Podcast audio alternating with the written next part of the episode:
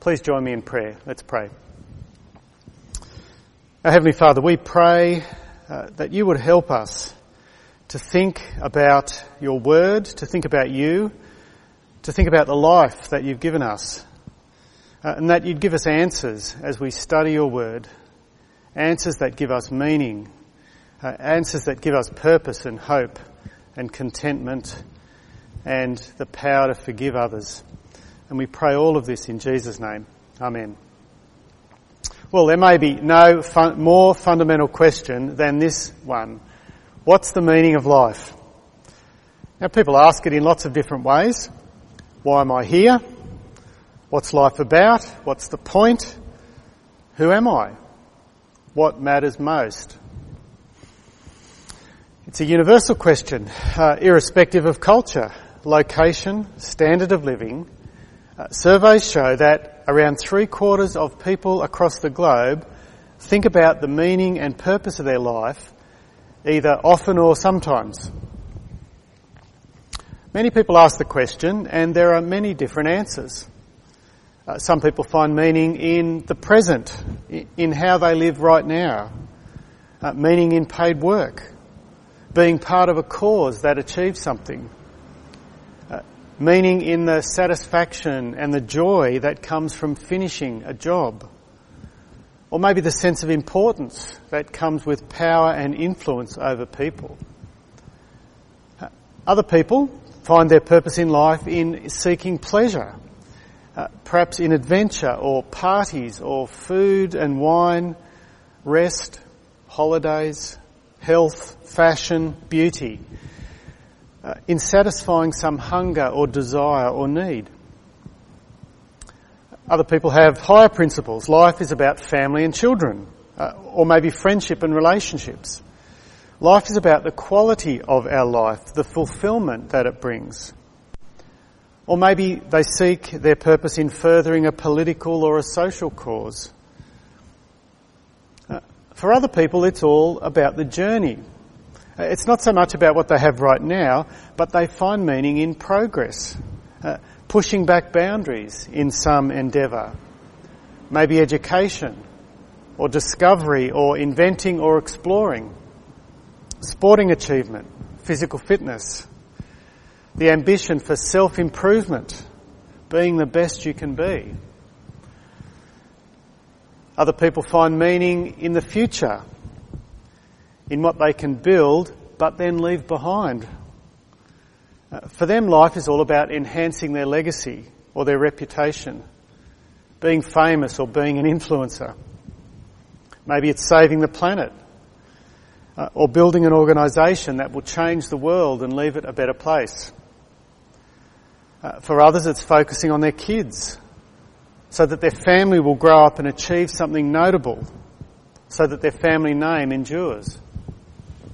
Now, these are all different ways that people find meaning and purpose in their lives. Uh, of course, for most people, it, it's not as simple as, uh, as one meaning. Uh, for most of us, we build meaning into our lives in multiple ways. Meaning is almost always a, a combination of factors. So what about you? What gives your life meaning and purpose? What is it that if it was taken away would, would significantly affect your joy, your contentment, your direction, your ability to thrive and flourish in life? Now in some ways, I guess it doesn't really matter what your answer is, as long as it works, as long as you're happy and, and functional, and as long as you're fulfilled. In one sense, if your defining purpose for living is to collect stamps, or, or to clean up your local waterway, or, or to care for stray cats, and it works for you, fantastic. But here's the question I want to ask. What about when life falls apart? What about when your purpose for living fails? When you lose that thing that gives your life meaning? When you reach a crisis? When the foundations for your life collapse? What do you do when death or loss or suffering takes it all away? How well does your meaning in life work then? How well do you continue to function when life falls apart? Is it still possible to flourish in the face of suffering and loss? Well, that's the question that I think really matters. Not so much what's your purpose, but can your purpose cope with suffering and loss? Because at some point, that's going to happen to everyone. Uh, with every one of those things that I've mentioned. So here's my proposition. Christianity works. Christianity works because it gives meaning to life that can cope with loss. Well, let's begin by looking at what doesn't work. Uh, we're starting in the book of Ecclesiastes. Uh, it's a world weary reflection of life. It's the fruit of a lifetime study. Uh, the author was an ancient Jewish academic. He, he calls himself the teacher. Uh, and he looks out at the physical world, the world that humanity has made. He, he calls it everything under the sun, the world with no reference to God. He's investigated it all to see what gives meaning. Uh, have a look at verse 12 of chapter 1. I, the teacher, was king over Israel in Jerusalem. I devoted myself to study, to explore by wisdom all that is done under heaven what a heavy burden God has laid on man. And here's his conclusion, verse 14. I've seen all the things that are done under the sun. All of them are meaningless, are chasing after the wind. His conclusion, nothing makes sense. Nothing adds up. Nothing bears the weight of study or scrutiny or, or time. You see, in the end, everything will fail. And trusting in any of those things, it's futile, it's, it's pointless. He calls it chasing after the wind. And then from verse 16, he, he starts to list some of the dead ends he investigated.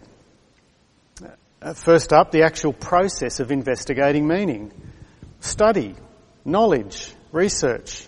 Uh, maybe that gives life meaning. Uh, look at verse 16. I thought to myself, Look, I've grown and increased in wisdom more than anyone who's ruled Jerusalem before me. I've experienced much of wisdom and knowledge. Then I applied myself to the understanding of wisdom and also of madness and folly. But I learned that this too is a, a chasing after the wind. For which much, uh, for with much wisdom comes much sorrow. The more knowledge, the more grief his conclusion, the more you know, the more problems you find, the more you realise how pointless everything is. So next he moves on to pleasure. Chapter 2 verse 1. Uh, I thought in my heart, come now, I will test you with pleasure to find out what is good. But that also proved to be meaningless. Laughter, I said, is foolish. What does pleasure accomplish? Whatever it is that brings the pleasure, at some point it ends and you haven't achieved anything except good feelings for a moment. And you wake up the next morning and life continues and nothing's changed. And then the whole process, the whole cycle begins again. It's futile. So next, verse 4, he throws himself into work. I undertook great projects. I built houses for myself and planted uh, vineyards. I made gardens and parks and planted all kinds of fruit trees in them. I made reservoirs to water groves of flourishing trees. He's looking for purpose in building a legacy, changing things for the better, perhaps even making a paradise on earth. Next, verse 7, he looks to power and influence to give meaning. I bought male and female slaves and had other slaves who were born in my house. This is the power over people. And then add to that the power that wealth brings. I also owned more herds and flocks than anyone else in Jerusalem before me. I amassed silver and gold for myself and the treasure of kings and provinces. I acquired men and women, women singers and a harem as well, the delights of the heart of man. This is the power over people to satisfy his every desire. And the result of it all in verse 9 was that he had a reputation, he had fame, he rose above everyone else. Verse 9, I became greater by far than anyone in Jerusalem before me. In all this, my wisdom stayed with me. As he worked through the options, he stayed in control. He kept taking his notes. He kept conducting his experiment. Verse 10, he thoroughly investigated. He searched out everything. I denied myself nothing my eyes desired. I refused my heart no pleasure. My heart took delight in all my work, and this was the reward for all my labour. At the end of the day, there was a satisfaction of a job well done, finishing a task. So is that the answer? Is the meaning of life found in completing work? A project finished? Well, no, look at verse 11 because even that doesn't last. Yet when I surveyed all that my hands had done and what I had toiled to achieve, everything was meaningless, a chasing after the wind. Nothing was gained under the sun. Work. Uh, it gives a, a momentary sense of fulfillment. There's the satisfaction of achieving, but jump forward a year or 10 years or 100 years. And what's really changed from all your work? What was the point? Down in verse 18, he, he gives his conclusion. I hated all the things I'd toiled for under the sun because I must leave them to the one who comes after me. And who knows whether he will be a wise man or a fool? Yet he will have control over all the work into which I have poured my effort and my skill under the sun. This too is meaningless. So my heart began to despair over all my toilsome labour under the sun. Our work, uh, it changes things that we accumulate and then we die and someone else benefits. If death ends everything that we do here, then what's the point? even the teacher's great work. In the end, it's found to be meaningless. So what does that say for the far less significant work that we all do? But Ecclesiastes isn't all negative. Uh, the writer goes on to give us some hints about where meaning can be found. Rather than looking under the sun, we have to look above the sun. We have to look to God and His plans and purposes. But rather than look any more at Ecclesiastes and its answers, I, I want to jump across to the New Testament, uh, to Romans chapter 8, uh, because it's here that we can see a clear contrast to what Ecclesiastes says about the meaninglessness, uh, the meaninglessness of life under the sun. Uh, it's a perspective on life that will give us meaning even in the face of suffering and loss. Uh, it begins verse 18 with a very realistic view of the world. Uh, but at the same time, it describes a hope which is beyond this world. Romans 8 verse 18. I consider that our present sufferings are not worth comparing with the glory that we will be revealed in us. The creation waits in eager expectation for the sons of God to be revealed. For the creation was subjected to frustration, not by its own choice, but by the will of the one who subjected it, in hope that the creation itself would be liberated from its bondage to decay and brought into the glorious freedom of the children of God. Now, on the one hand, Christianity acknowledges that the suffering in this world, it's real, it's widespread. We all experience it in one way or another at one time or another. It may be physical or emotional, relational suffering. It, it may be good things that, that are twisted and corrupted. It, it may be bad things that, that continue without relief. It might be the way death brings good things to an end, like the joy of relationships. And it's not just human suffering, the whole creation experiences this frustration. of things not working the way they should, things that degenerate from order to chaos, from usefulness to brokenness, tsunamis, species extinction, global warming, bushfires, deadly pandemics. And if this world was all that there is, it'd all be meaningless. Pain, frustration, suffering, and then you die. But the message of the Bible is that the eternal God built eternity into his creation. He created it with no expiry date. Eternity beyond the finiteness of death. He created people to be eternal. But he also created, uh, but also the creation that we live in is eternal. He's created a glorious, unbroken, unlimited, untainted paradise. And no matter, uh, no matter how bad and frustrating that suffering is, verse 18 says it's not worth comparing to the future glory. It's nothing compared to the joy, the completeness, the sheer goodness of this eternity that God's planned. But it's not just that future that God has in control. Surprisingly, verse 20 says that even the frustration and the brokenness that we experience right now is God's will. See there in verse 20? For the creation was subjected to frustration, not by its own choice, but by the will of the one who subjected it. Now that sounds depressing. It sounds confusing that the bad things that we endure now are somehow part of God's plan a good, wise, and powerful God.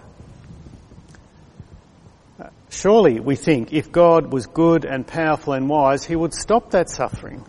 He would make life better. He, he would make it fairer and less painful. Unless, of course, God knows better. Unless His wisdom is greater than ours. Unless His definition of better is different to ours. And both those things are true. You may find it difficult to accept that it's the will of a good, powerful and wise God to let you suffer. But let me suggest that that's better than the alternative, which is that a good God is not in control of the mess of this world. It's better than the view that your suffering is just random, chaos, bad luck. Now that's what the humanist says. And I suggest it's also preferable to what the Buddhist says.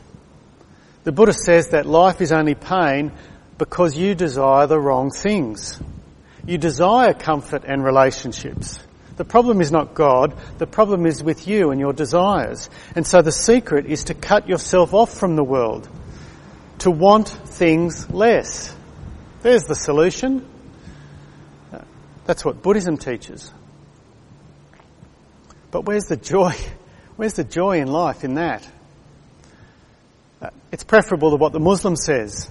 The Muslim says, we can't know what God is like. He's mysterious. Any purpose that he has for me is, is just unknowable. And all I can do is submit to his will. That's Islam. But if you jump down to verse 28, you can catch a glimpse of how God uses our suffering. For many Christians, these are their favourite Bible verses. We know that in all things, God works for the good of those who love Him, who've been called according to His purpose. For those God foreknew, He also predestined to be conformed to the likeness of His Son, that he might be the firstborn among many brothers. And those he predestined, he also called. Those he called, he also justified. Those he justified, he also glorified. God uses all things in this world God uses even bad things, things that cause suffering, to work out His good purposes. And the good He works out is not how we might define good. Our comfort, our pleasure, or satisfaction, or safety, or health, or happiness. Notice firstly that he works out his plans for those who love him, uh, those he calls to be his children, those he calls to know him and to love him. You see, that's what we were made for. That is our meaning in life. To know God, to be known by him, to be his children. And then for those who are his children, his purpose for their life, there in verse 29, his purpose is that they be conformed to the likeness of his son. That's the good that he works in them or for them. That's his plan. It's the plan that he destined them for. And then he called them to know him. And then he, he declared them to be right with him. And then he uses the good and the bad things in this life to grow them into the likeness of Jesus to grow their patience, their contentment, their joy and generosity and goodness and trust and trustworthiness. And then finally, He will glorify them. He will restore, complete and raise them. He'll liberate them and liberate this broken, frustrating, superseded world. That is the message of Christianity. It's the message that gives meaning to life. And it's meaning that can cope with suffering and loss. So what's all of this mean for how a Christian faces life? What's the application of this truth? Well, the passage in front of us in Romans 8, it, it suggests at least two. Firstly, the Christian can face suffering with confidence and trust in God. Uh, look at verse 31. What then shall we say in response to this? If God is for us, who can be against us? He who did not spare his own son, but gave him up for us all, how will he not, how will he not also, along with him, graciously give us all things? When we look at God, we see someone who loved us so much he gave his only son. And he's working all of the painful suffering of the world for our good. And so when we look at the world, we see nothing that can harm us.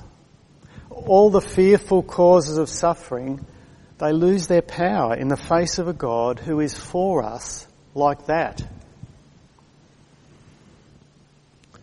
The second application is that we can live with patient, expectant hope in the face of our suffering. Hope. Uh, it's a powerful, enabling force that can produce perseverance, stickability. Verse 23 describes how we wait eagerly for our final adoption as sons, the redemption of our bodies. And then in verse 24 we read, For in this hope we were saved.